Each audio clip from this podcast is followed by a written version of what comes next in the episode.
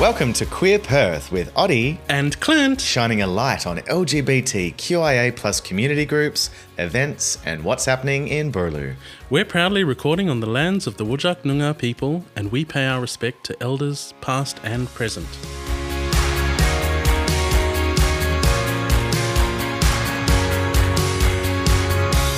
Coming up in this episode, Clint and I welcome an extra special guest host for our final episode of the season. We talk about sperm donation, and Rahul and Kayla from Activate Mental Health tell us all about how they're helping the queer community.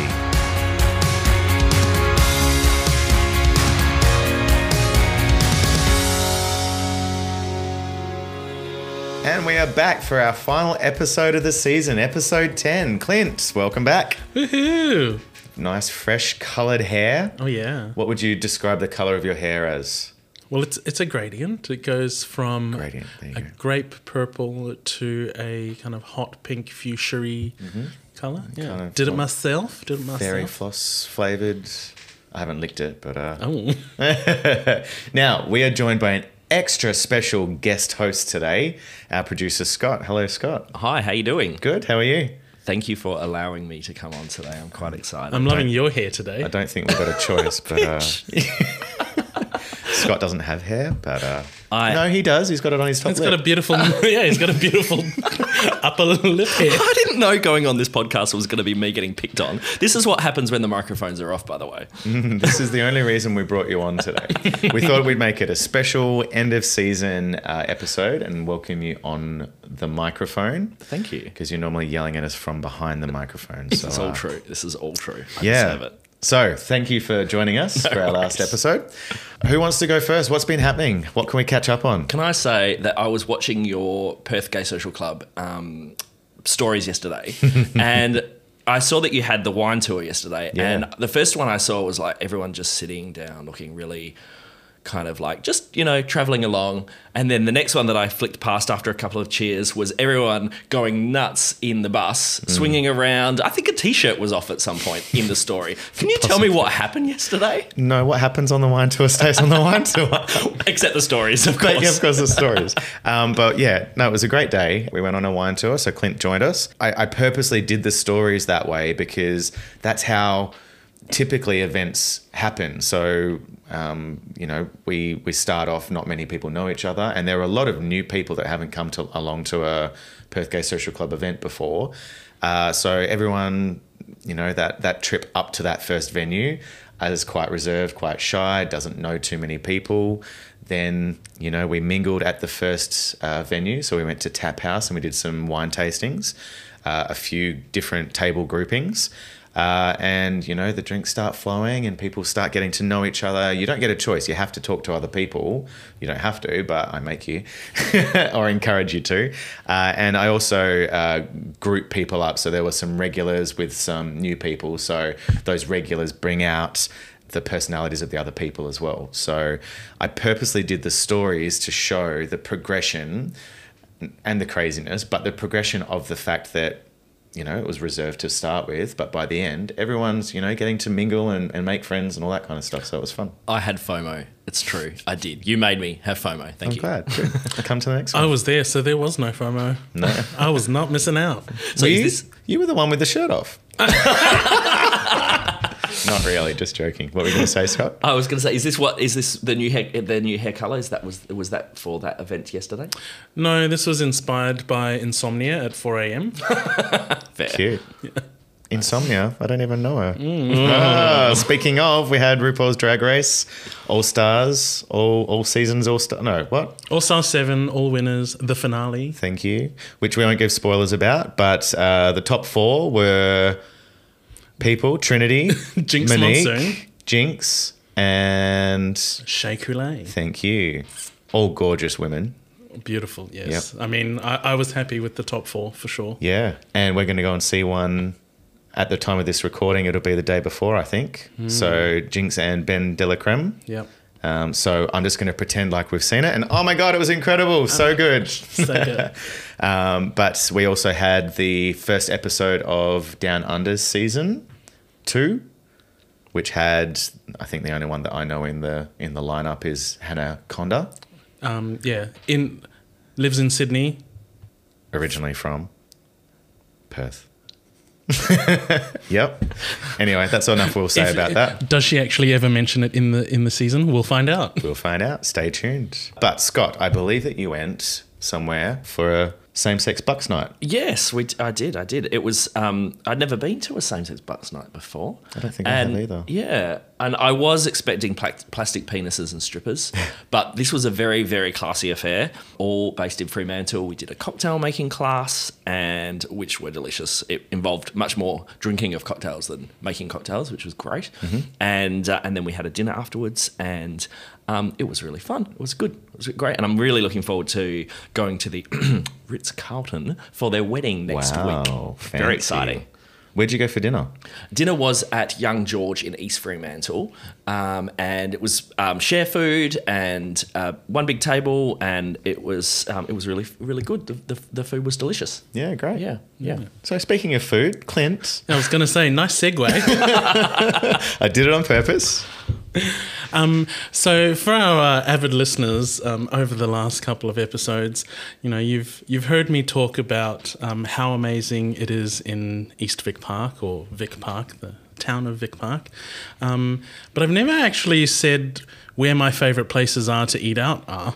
So Despite being asked many times, they would always never actually come up with it. because there's just so many great places. But I have compiled a list, um, and I've kept it short because Scott wants to do a lot of talking, so know, I can't do much.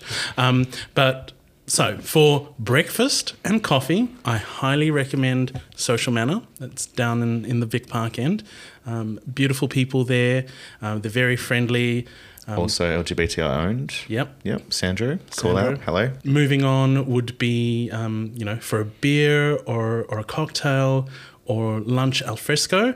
I'd highly recommend the Balmoral. Um, and I do know that they are also very queer friendly. Um, and then lastly, I recently tried out the Globe Bar. Uh, sorry, the Globe Bar and Grill for dinner. Um, and I had a deliciously grilled crayfish.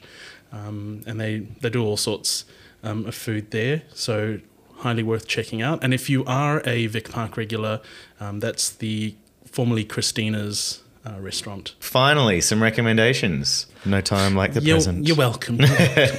but you know, lots of amazing food places. So you know, come and check one out. Go exploring. Now, Scott, we don't know much about you. We've talked, Clint and I have talked about you before. Can you tell us a little bit about, about yourself for the listeners? this has been sprung on me. Sure. Hello. Thanks for that. We can pause that. it's fine. Take your time. Awkward pause. Um, sure. My name is um, Scott. My pronouns are he, him. Um, I am Perth born and raised. Um, and I live north of the river for all those people complaining about not enough north representation. um, I live in Tuart Hill with my partner Robert, and we are both we both work from home. Um, I'm a freelance graphic designer, and my, my partner is a pastry chef um, and creates some pretty special pastries. Which you brought some today, which I, did. can't wait to taste. I did. He's recently started his new business. It's called Lightning Puff, where he's making eclairs from home, and we have a new flavour for August as well. So that's quite exciting. Yeah. Um, that's me. Very cute. So, Oddy, I think you've had some TikTok views. Tell me about that. Oh, yeah. I've been waiting. I've been holding out to tell you all about this. So, I've been talking about how I'm back on TikTok after lockdown in 2020. I came across it and did some stuff and then got bored of it. Uh, recently, I've been making my own TikToks. Uh, and then I decided the other night that I would try and go on a live stream and realized I only had like 200 followers. So, Isn't that what web? That what Cam Four is for? Or Instagram. But you know. You get kicked off for Instagram for that. I promise. yeah. Anyway, so uh, I realized that you need more followers than I had, so I couldn't go live. Anyway, so I made a TikTok about that. But I wanted, that's not what I wanted to talk about. I wanted to show you that um, there's like, I've got several posts. How many posts? I don't know how many. But um, I want you to have a look at the top six and tell me which one has the most views. Can you see? Is that the one that you're in the shower. no? This, No. This Oh. one. This This bottom, What is this bottom The one lighter? here, the lighter one. Oh. Yeah, Ah. there's a lighter, and So- then there's what is that? So all of my views uh, on other other posts is like 200, 300, 200, Including 200, like a sexy shirtless one. Yeah, including that. Uh, this one has 3,911 and it's a lighter. I'm not in it and it's the most views by thousands. Are you learning something? Huh? oh, so it's basically so someone I've stitched. I've done a duet with them, and it's uh, someone saying that oh the the lighter I've been doing it wrong this whole time, and it's got It's your most viewed my TikTok. most viewed out of like every single one. The one that I'm not in. Go figure. Anyway, that's all I wanted to point out. Maybe your little blue lighter needs to feature more. maybe I should change my uh, TikTok to Little Blue Ladder. so, if people do want to follow you on TikTok, what's your handle? I've said it once. I've said it. again. I'll say it again. At Ian Odlum. Please follow me so I can go live. it, it won't be in the show notes. You can just you can just listen and type it in. It'll be fine.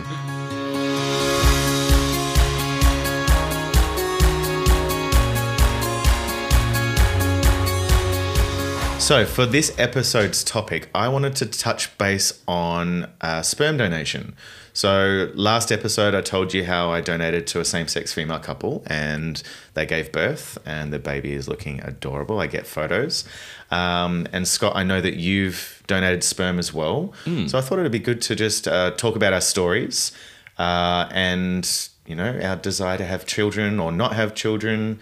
Um, so, I wanted to start off Clint, Scott, do you both ever see yourself having a child? I um, don't see myself having um, having a child that that I raise, but um, I do like the idea that uh, that there might be some children out there in the world that um, that I'm very slightly I wouldn't say responsible for, but um, that that carry some of my DNA. That sounds a bit bit crass, but And your hairline? and and my beautiful headline. I'm sorry. We'll stop doing the hairline thing. Plus the need to wear glasses and ah. get migraines. Mm. All your all your better qualities. All my better qualities. but hopefully exactly. they get your intellect too. and my creativity. Yeah, because that's that's very sexy. Anyway. How come this became a pick on Scott episode? Uh, It was a mistake to bring a third microphone here, obviously. anyway, back to Yeah, right. So right. a few years ago, a friend of mine actually asked me to donate sperm to help them, um, to help her and her girlfriend um, have children. And right at the last moment, they decided um, that they wanted to go down the anonymous route. And I was a little bit. Um, it, it was. It, I'd started. I'd never really thought about donating sperm before, but after um, going through that experience, it became something that I really decided I wanted to do. Funnily enough, when I was thinking about donating sperm, an ad popped up on Facebook, and it was from a clinic in Subiaco, uh, and it was aimed at um, gay men who were interested in donating sperm. And before that, I hadn't really thought a little bit like the blood donation. I hadn't really thought that was something that I could do. So I went and went along to the clinic and um, spoke to them about why I wanted to do it and what was involved. And I realized that it was that quite a lot was involved, but I decided that it was worth going through. And um, after about nine months and 25 donations, they banked my sperm available for um, anonymous uh, selection, I guess. 25 I, I went 25 times. Gee. to donate sperm. Actually, I did it at home and during my lunch breaks. in, in one day. I do work from home. I told you that. Yeah, yeah, yeah, yeah. No, it couldn't be in one day. You couldn't have come more than 24 hours before, but it had to be within five days. So no longer than five days. So I had, so I was uh, donating twice a week for quite a long time during the during the pandemic, actually. Um, and I then went and delivered my little sample Cute. at uh, in Subiaco. Did you So mean less than 24 hours before? it Yeah, had to be Yeah, yeah, you had to abstain. For, abstain for 24 hours? That's Yeah. right. Yeah, yeah. Uh, was that concept fertility? it was concept fertility. Because that's Is that where you went as well? Yeah. Oh, there you go. I'll were- tell you about my story in a minute. they were really lovely. They were super, super nice. I mean, part of the um, part of being able to donate involved um, having a consulta- consultation with a psychologist, and um, obviously get, doing all the blood tests. And um, the initial consultation involved actually have giving a, a, a sperm donation as well. Yep. They needed to find out whether the sperm was viable, so they needed to freeze it. And the main thing is um, that they could unfreeze it and it was still viable after unfreezing it. So Yeah. um, that was that was part of the initial initial part. Yeah, cool. Yeah, cool. Awesome. Um, I I I find it hilarious with uh, donating sperm. Not the actual donating sperm, but when you get sent in there, uh, you go into this little room and they give you a little cup. And then um, it's pretty much an empty room. It's a chair with a little table and then like a sink and stuff. Uh, and the first time I went in, I was like, "Geez, I hope they're not expecting like they they are expecting sperm, right? Because you you just go you're left in there to your own devices, and then you're like, how long is too long to stay in here? I don't want to just like two minutes and be out. Like I want to actually take my time. But like, they're judging. I don't know. Like, do they they walk past and they're like, knock, knock, knock. Are you okay? Yes, yeah. but yeah, so uh, then you just like put the little cup in the little box in the in the in the wall, and then push a buzzer and leave. And Did you look at this at the at the magazines? I didn't get magazines. There I just had. I didn't. What? There were magazines. You just got your phone out straight away, didn't Of course you? I did. So I, I just have like saved like folders on my phone. Pornhub, Pornhub, Twinks. Well, I just just out of curiosity had a look around the room a little bit more, and there were all these um, quite fetish porn magazines, um, all women. Um, so certainly not very diverse with the pornography in that room. But when I realised that wasn't for me, of course I got out my got out my phone and found the good stuff. Yeah. Um, and I also I don't know if I should be admitting this, but I also found it quite sexy thinking about who else had sat on that chair. Did you think about that either? No. Wow. I had a whole fantasy in my mind about what was going on before me and after me and all of that stuff. And that really helped me. I didn't really even need the porn because that whole idea of what else had happened in that room on that leather chair was quite sexy. I did kind of get off on like it being kind of in a public space. so that was kind of like fun for me. Yeah. But uh yeah. Clint, let's divert for a little bit. Because we'll get back to this stuff when I talk about my story. Because they're, they're both flushed red at the moment. Wasn't the fetish conversation last week, last episode? Um, have you ever thought about having kids or, or donating sperm or anything of that realm? Yeah, I have. Um, I, I've yet to. Uh, and uh, a few years back, when I used to live back in New Zealand, I went along to a um, fortune teller, palm reader lady, and she read my palms and was telling me all sorts of stuff about myself and my future and whatnot. And at the time, uh, she said to me that I will never have kids. And I was absolutely devastated Yeah. because I did really want to have kids. And you have a really big family with a lot of kids and nieces Yeah. and nephews. Yeah, and on on one side there's twenty or so grandkids, wow. um, and on the other side I think there's like nine or ten of us. and to be told like, no, you're not going to have kids by who, by anyone. Yeah. Yeah, that'd be hard. Um, and you know, like I don't fully believe in fortune telling and all that, but I'm I'm open to everything, and um, you know, just follow. Uh, if it can guide me, so be it. Um, but you know, fast forward to today, and I'm actually quite all right living on my own and uh, just uh, paying for things and buying for things for myself. but um, in saying that, you know, I'd still be open to the possibility of having a kid, and whether it's uh, with someone and we get a surrogate, or if I adopt a kid or foster a kid, like I'd be open to any of those possibilities. Well, I want to share a bit about my story. So, uh, I think when I came to terms with the fact that I was gay, I, I mean, growing up, it was just ingrained in me that you know you'd have kids and I would reproduce and be a father and that kind of thing.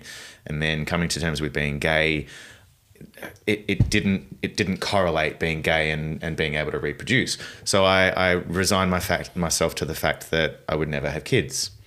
Uh, and I have two incredibly cheeky, beautiful nephews, Peyton and Elliot, uh, and and I I think I'm a pretty cool uncle, uh, and I adore you know being around them and love them to bits.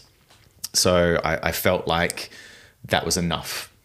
And then uh, running Perth Gay Social Club, I get contacted by different groups all over the place to, you know, collaborate or, or help promote and that kind of thing. So Sperm Donation Australia contacted me through Perth Gay Social Club and asked me to promote them. Um, I think Adam, I can't remember his surname, uh, Adam uh, runs it and he said that um, the amount of involvement from men in WA was low and could really use a boost. So I was like, sure, I'll I'll promote it, and started looking into that um, method as well. Uh, I think that was more recently in the last couple of years, and I had started kind of just thinking, well, I may not be in a place where I can reproduce and have a child myself. At the moment, I think I'm very selfish with my time. Uh, and I don't want to. I'm not prepared to compromise. I was I was getting to a point where I felt like I wanted to reproduce in some way, but I didn't want to just do it because that's what society says we need to do. I wanted to think about why I wanted to be a father, uh, and I think I still do, and I want to have have that experience of imparting my knowledge and helping someone else grow up and have a good life. That's what I would like to do in my own time. I'm not ready for that right now. Uh, but I really loved the idea of helping a couple start a family uh, that couldn't necessarily do that without me. Uh, and so that's why I started looking into the, the surrogacy and the sperm donation and that kind of thing.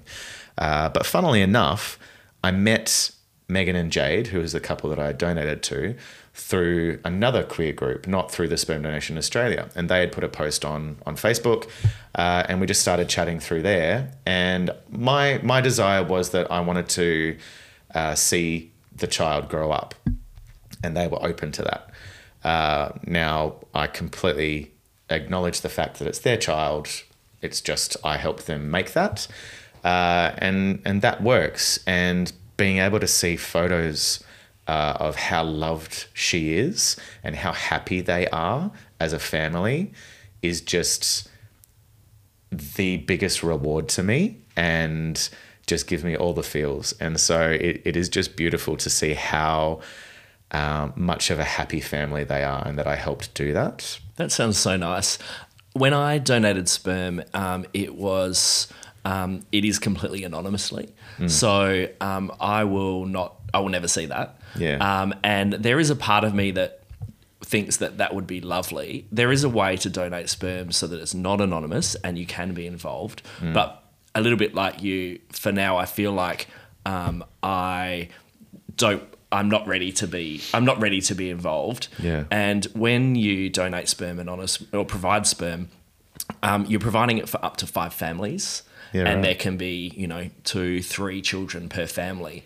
So in my mind, I was thinking that if if it wasn't anonymous and you know five families have children and you know I, I, felt myself maybe it might put myself in a slightly vulnerable position um, in that circumstance. Um, but the law says that um, after the age of 16, children can will get your details and they can come and find you. Um, and that really excites me. Like the idea of, you know, approaching retirement, getting into my 60s and maybe some some children pop out of the out of the woodwork that, you know, that want to find out about the person who provided the sperm for, for their for their life. And um, so that that really excites me in the future to um, to meet somebody that you know that is a little bit me. Yeah, yeah, it's very cute. Mm. Uh, I wanted to cover off in this topic the process that I went through because uh, a lot of people out there may not know what I had to go through with this what they call a known sperm donor process. This is not what happened in the booth again, is it? No, that'll come into it. Got, got a bit of a story. Um, no, so um, Megan and Jade and I um, wanted to get to know each other before uh, we actually entered into this. Uh, and the fertility clinic is, like I said, was absolutely incredible and um, has been very supportive the entire way along uh, and doesn't necessarily let you just enter into it. So the process that we took, um, we I think we met and started chatting just outside of or as we were coming out of the first lockdown from the pandemic, uh, and so we did a. Uh, Facebook video chat to begin with, and just got to know each other a bit. Then we met in person, uh, and then we decided, yep, that's that's what we're going to do. So that our our desires kind of aligned, uh, which was important. Uh, and yeah, so I had to go in first. Uh, and it's, I think it's very unique. I think where our situation is quite unique to sperm donation in general, but the the fertility clinic. So it was a little bit of a bumpy road to start with, but then once once we got into it, it was fine. Uh, so I went in, I did my first donation, and they test the sperm to see if it's viable, which they said my my sperm was super sperm. So uh, just saying, Um, they said my sperm was super sperm. Shut too, up. So I'm thinking they'd probably tell everyone that. But anyway, sure, sure, sure, sure. it was good sperm. Okay, uh, and so then we. I, I had to continue with the sperm donation, uh, and the girls, Megan and Jade, were both very apologetic about having to ask me to go in and donate sperm. To which I'm like, look, it's really okay. Either at You home, were going to do it anyway. Yeah, it's going to happen somewhere. May as well go to a good cause. um, but then we had to individually go in uh, and talk to a psychologist uh, just to uh, get um, an understanding of the process and the implications that may arise. Because, you know, once you get into it and there's a baby formed and there's a life involved, you know, it's forever. So, you know, we had to think about the, the implications of that. So we we went in separately and then we had to do a group counseling session. Then we have a six month cooling off period before we can even start trying. So that happened. And then we went back in, we had to do individual counseling again, group counseling, and then we're like, right, let's go. This is it. Let's start trying. So with the uh, actual inception process, they went through the insemination, which is not IVF. It's the, I guess, what you would like equivalent to a turkey baster. uh, I wasn't there for that, so um, I assume. Um, and so then they have to wait for uh, the female to have her period and then start ovulating. Uh, and then, you know, that's where they start trying. And so if it takes, then awesome. If it doesn't, they have to wait a whole nother month before they can start again. So it's not just a, oh, let's like throw it in and hope for the best. It's yeah, they they have this whole like scientific process, and so it took three months before it actually took. Um, So did you only have to um, produce sperm when they needed an, another? Did you were you just on call for the next time that they needed another go, or did you already do it? Did you? I already did it. Yeah. So they had a few um, tubes of, Yeah. of me saved up. um, How many did you have to do? uh, four, I think. Just to repeat, I did twenty five. Sorry. Yeah, okay, yeah. but but my super sperm made up like a few tubes. So, but there was one time where I had forgot that I had an appointment, and so I enjoyed myself at home, and then I got the alert on my ruined it. phone, and then I went in, and you know you, you're meant to abstain. Uh, so I went in and did it anyway, and wrote on the sheet because you just write on how how long since it's been, and I just wrote you know two hours. That's usual for you, isn't it? but uh, but then they um, the girls were in contact with the fertility clinic, and I think it wasn't that one. It was like a um, a donation, another one later on, and they were like, I don't know what you did differently, but you made up like eleven tubes instead of the two from the last one. I was like, oh. but anyway, so I knew from the beginning of this conversation it was going to be about sp- bragging about how much sperm you can produce, but you know, I, I, you know, Yeah, okay, that's fun. um, but yeah, so um, we made a beautiful baby girl, which um, yeah, so they're a family now, and I believe uh, you know it, it all depends on on how the first one goes, but I believe that they would like a, a second child from the other mother, uh, and so I'm always available if they ever want that again. Uh, and I like the fact that it's one family uh, and that I get to see them grow up. Uh, but yeah, I, I just really wanted to share my story, and I'm going to pause there because I talk a lot. But is there anything else that either of you wanted to add it about add about your experiences or your thoughts? Um, just for the record, I also have super swimmers. Thanks, Clint. mine are good too. Yeah, yeah, cool.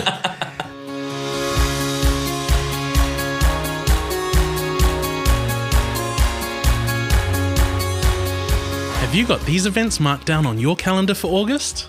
On Friday the fifth, Twerk Noir Through the Ages at Connections Nightclub. On Saturday the sixth, Smoke Trout episode four, The Gate Tricks at Mojo's Bar in Fremantle. On Sunday 7th, Perth Scorpions Volleyball Club have a go and bring a friend day at UWA Sport. Wednesday, the 10th of August, is Oddy's birthday. Hey. so feel free to slip something into his DMs. I'm sure he'll be very happy about it. Yeah, look forward to it. On Friday the 12th, it's Death of Glitter number three, Queer for Fear at the Rechabite. On Saturday 13th, Perth Hornets have a go day at Empire Reserve. On Saturday, the 13th, is Perth Gay Social Club's Bottomless Brunch at Sonder Coffee in Vic Park. Ooh, also on Saturday the 13th, it's Dykes in the Den at the Civic Hotel. And lastly, also on Saturday the 13th is Bears Perth Karaoke Song Night. You'll see me there at Loton Park Tennis Club. Sunday, the 14th, is the Perth Spectres Tournament at UWA Sport. And all day on Sunday the 14th, it's Gay Uncle Day. Woohoo! We're all uncles here. Here we are. On Friday the 19th is Drag Barnyard Bingo at Perth City Farm. Saturday, the 20th, is the Barn Dance. You'll see me there. I think you'll see all of us there. We will. Mm-hmm. At Also at Perth City Farm. Yeehaw! On Friday the 26th, it's Bears Perth Den Night at Loton Park Tennis Club. Also on Friday the 26th is Wear It Purple Day, so make sure you get something purple and wear it. On Saturday, the 27th, the Western Swifts Badminton Club are doing a 90s themed birthday party. It's their first birthday at Loton Park Tennis Club. And for all these events and future events, you can head along to the official Queer Perth Facebook group. And if you're putting on an event, feel free to share it in there as well. All right, we are joined today by two team members from Activate Mental Health Rahul, who's the founder, and Kayla, who is volunteer manager. Welcome. Hi, nice to be here. Thanks for coming. Thanks for having us. It's a pleasure. Now, um, before we get started uh, with uh, the questions about Activate Mental Health, which we'd love to find a bit more about, uh, can you start off by just uh, telling us who you are, uh, your pronouns, and just a little bit about yourselves, please? Um, I guess I'll start. My name is Kayla. Uh, my pronouns are she, her. So basically, um, I started with my undergraduate in psychology. Um, being part of the queer community myself um, has a lot of impact on how I want to help the queer people with mental health. So um, I started off uh, through Activate as a volunteer manager, and it kind of grew from there. Fantastic. And Rahul?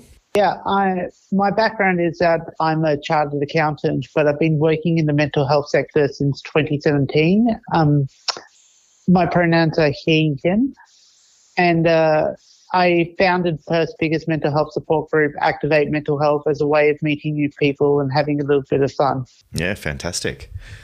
All right. Well, I really want to find a lot more about Activate Mental Health. So, Rahul, can you tell us a little bit about uh, you know how, how it came about and, and what it's all about?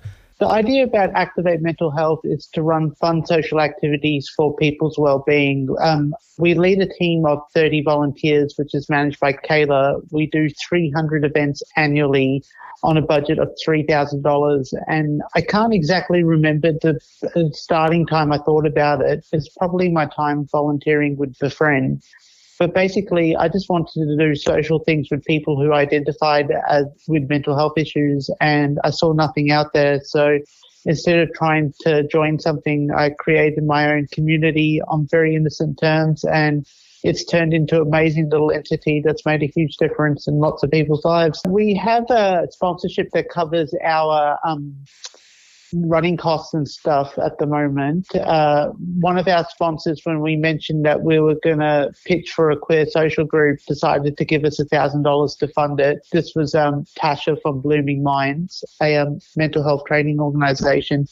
And then I encouraged uh, Kayla and Charlotte to um, to pitch at a crowdfunding uh, dinner called Vic Park Neighborhood Soup, and uh, Kayla and Charlotte were successful at it. Yeah, congratulations. That's awesome.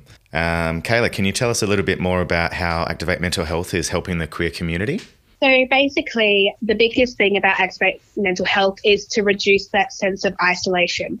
So Charlotte is one of our volunteers, and we were meeting at a local. So we have annually volunteer meetups just to catch up with the volunteers, to touch base, and we started talking about the queer community and how we would like to bring some form of social group or gathering together once a month where people in like minded situations can meet in a safe space where they can just authentically be themselves. So we started off really small with a just a coffee club catch up um, once a month. And from there, we're able to get sponsoring, and we will be moving shortly over to the Vic Park Community Centre to do bigger events with more people, which will be fantastic. Yeah, amazing. And I, I guess uh, the the beauty of it is that uh, it's it's low cost uh, events, right? So it's it's for anyone and everyone. So it's very inclusive. Absolutely, the events at the Victoria, um, the Vic Park Community Centre will most mostly be free events. So there'll be events Amazing. such as like creative mindfulness sessions or board game nights or games nights, those kinds of things. Yeah, brilliant. That's really exciting. Can you share with us, either one of you, Rahul or, or Kayla, can you share what's what's coming up? What can we expect to, to look forward to in the next couple of months? Um, so basically, uh, we want to. We've been very inclusive with our participants with the Queer Social Club. So we've um, got an idea of what they want to do. So we are. So we start in September with our first event, and that will most likely be a mindfulness creative session. It's kind of like a creative jam. So basically, we do colouring in, we have a bit of a chat, we get to know everyone, we see what they want to um, do, and we go from there. So it'll be about two hours on the third Sunday of every month, um, around 2 to 4 p.m. We've got a few questions in regards to mental health. We, we put a call out to our listeners, uh, letting them know that we had a couple of experts coming on. Uh, so, first question When you're feeling anxious and sorry for yourself, it's dis- difficult to reach out for help. So, do you have some tips for making the first move? Uh, the best thing to do is try to reach to someone through your network, whether it be family or friends. Um, and if you can't find those means, uh, what we learned through mental health first aid training is reaching out to your GP and having a chat with them who can refer you to appropriate services. So if you are struggling with mental health, loneliness, isolation, quite often the first point of professional contact is your local GP. Yeah, brilliant.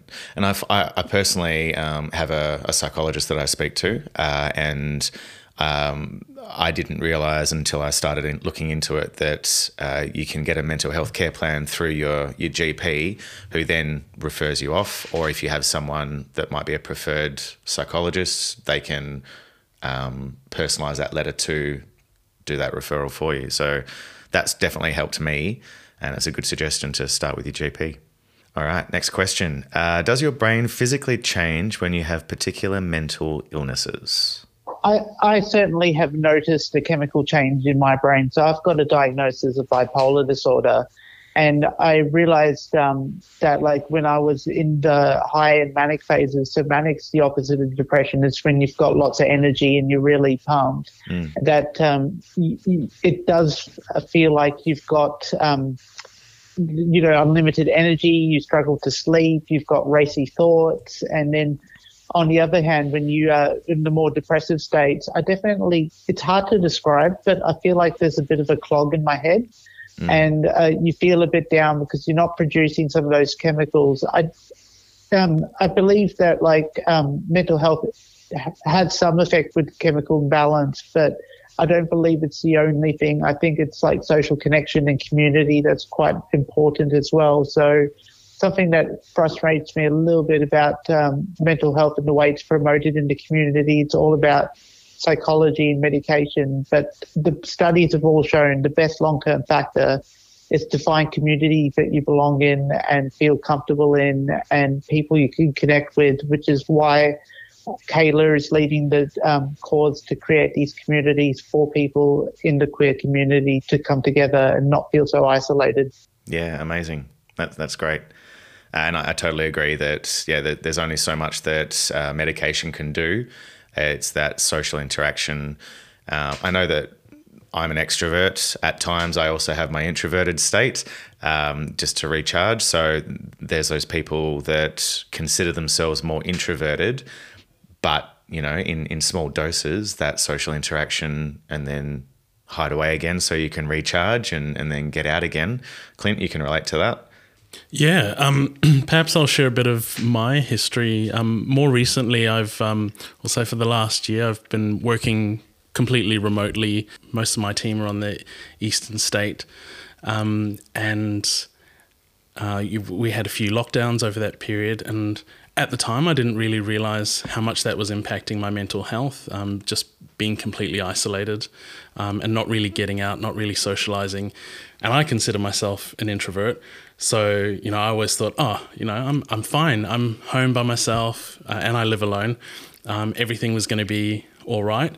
Um, but it, it definitely was taking its toll. Um, and at work, um, it was getting very stressful. I was getting lots of anxiety. I started spiraling on issues. Um, and yeah, so I recently reached out um, to get diagnosed and go through all of that. And I've had a diagnosis. Uh, it's still ongoing because I've got a few more tests to do. So I've been diagnosed with ADHD, but um, I believe it's like not the hyper side of it, like it's a subset of that, ADD something or other.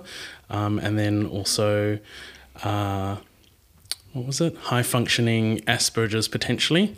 Um, so it's still being explored and diagnosed, but um, that as as it was being discussed with the uh, the doctor, I was just realizing how much of the issues that I was struggling with were being explained, and I don't know, it was just kind of all uh, making me feel more relieved, I suppose, because I could understand why I was feeling the way I was feeling. Yeah.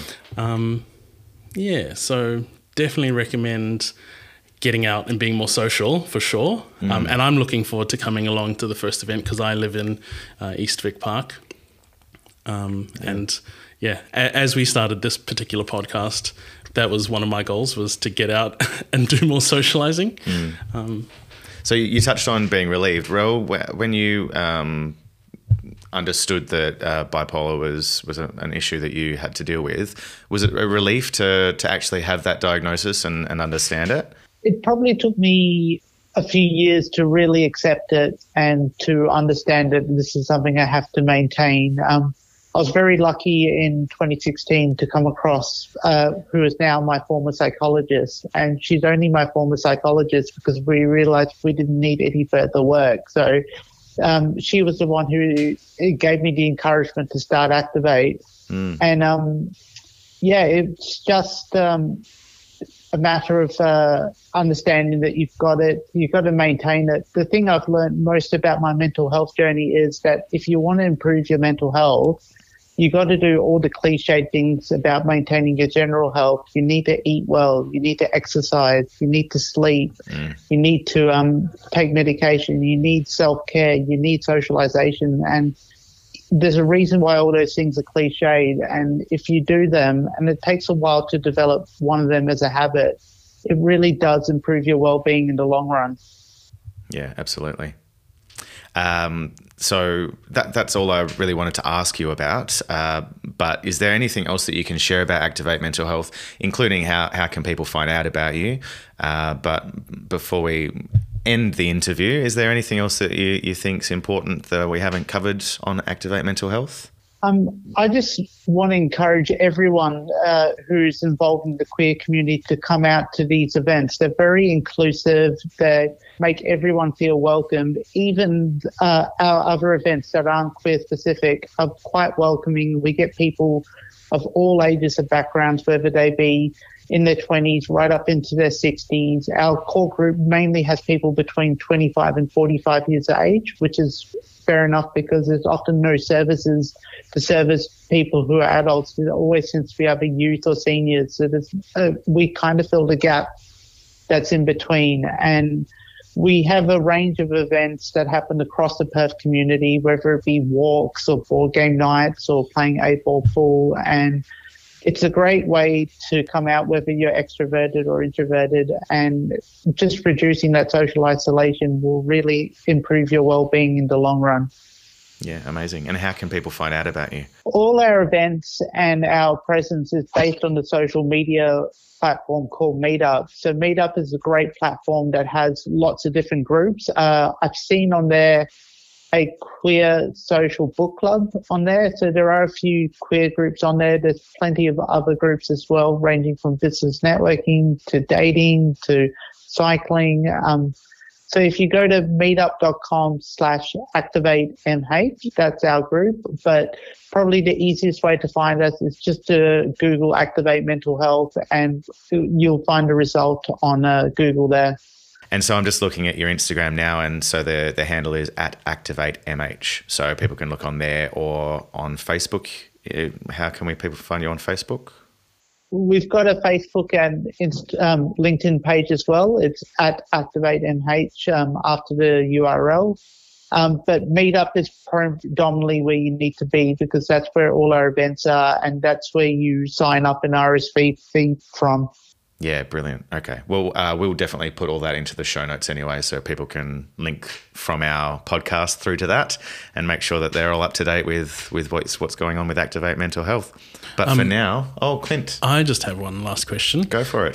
Perhaps it's a question for Kayla. Um, if someone's struggling with their social anxiety, but they they know that they really want to come along to event, sorry, an event, um, are there some um, approaches that you could recommend for them? Like, is there someone they can reach out to, or yeah, what what tends to work for the for people that are wanting to come but really struggling to engage?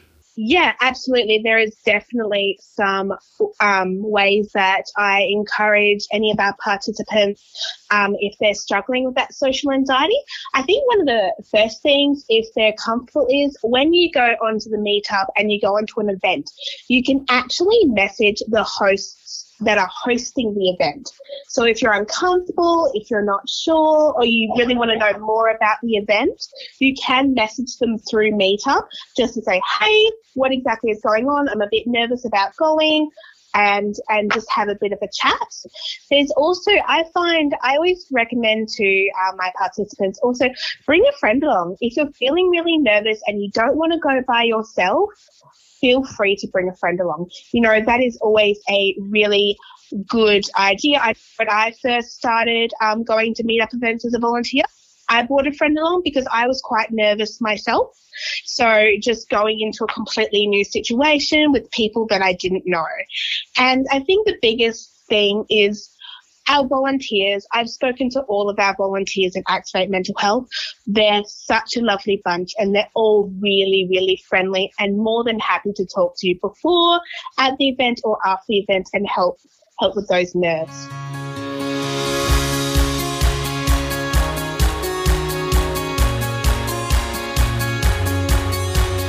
So that brings us to the end of our final episode of this season. Ah, episode 10. How are we doing? It was fun. It's been a pleasure. Yeah, I've got to thank all the listeners. Thank you so much for everyone's support and everyone's involvement. Uh, whether you're just listening or if you've sent in a question or you've sent us a DM to, to talk about the episodes, which we really appreciate all of the conversation happening. Uh, so thank you. Don't worry, we're back for a second season, which is very exciting. Uh, we plan on coming back just before uh, Pride season, which is in November. So we'll be back uh, a few uh, weeks before that, uh, just to, to lead up to and let you know what's happening for Pride. So before we get into the lessons learned for this episode, Scott, you have a new podcast coming out. Can you tell us a bit about what that is? I do. I was quite inspired by the previous episode, episode nine, where um, Ian and Clint, you interviewed the Perth Thruple. We did. It was quite a popular episode. A lot of people were really interested in hearing that. I plan to find people who are in polyamorous relationships, people that are in open relationships, or perhaps both partners are asexual, or perhaps um, it might be a lesbian couple and one of them has transitioned. Um, different types of relationships that you might not hear about normally and discuss with them how how it all works. So Brilliant. if you if you feel like you're in a relationship like that and you're interested in being a podcast, feel free to slip into the Queer Perth DMs and I'd love to chat to you and maybe we can make that happen. Brilliant. Look forward to to finding out more. Thank you. Well, all right, let's get into the end of the episode. So, Clint, what have you learnt? So for me, not really a lesson learned, but um, I think I've coined a new term. what is it? So if you and a friend have topped the same person, that makes you companions. Cute. You don't want to know the conversation we had to get to that point. There's context, but we won't go into that. Anyway, my lesson learned. Uh, I realized that uh, making TikToks, um, I get more views. I'm more popular when I'm not in them. Uh, so there you go. I could have told you that. Thanks very much. Scott, what did you learn? I learnt that when I'm on the podcast, I'm going to have to do a whole lot more editing than I would have if I wasn't on it. It's hard. We both do so well. and I think if you go back to our first episode, you can tell that for yourself. Yeah, ho- hopefully you can tell that we've improved and, and got better with time, with age. It's Definitely. like a good wine. Definitely. All right, awesome. Well, that brings us to the end of this episode and the end of the season, like we said. So, once again, thank you to everyone who's been listening and supporting us. We greatly appreciate it, and we can't wait to come back for season two. So, let's do a big thanks to our producer, Scott, who spends hours endlessly editing all of our mess ups and our laughs and our jokes together. So, thank you, Scott. You're welcome. Uh, big thanks to Scott Holmes Music for all of the tunes. We'd love your feedback. You can contact us by sliding into our DMs on Insta or Facebook at Queer Perth. You can also message us through our website, queerperth.com. Make sure you follow and subscribe wherever you listen to podcasts and tell everyone, including your friends, your family, and even that lady sitting next to you on the bus. We're here for the community and we'd love to hear from you. Thank you. Bye. See ya. Bye.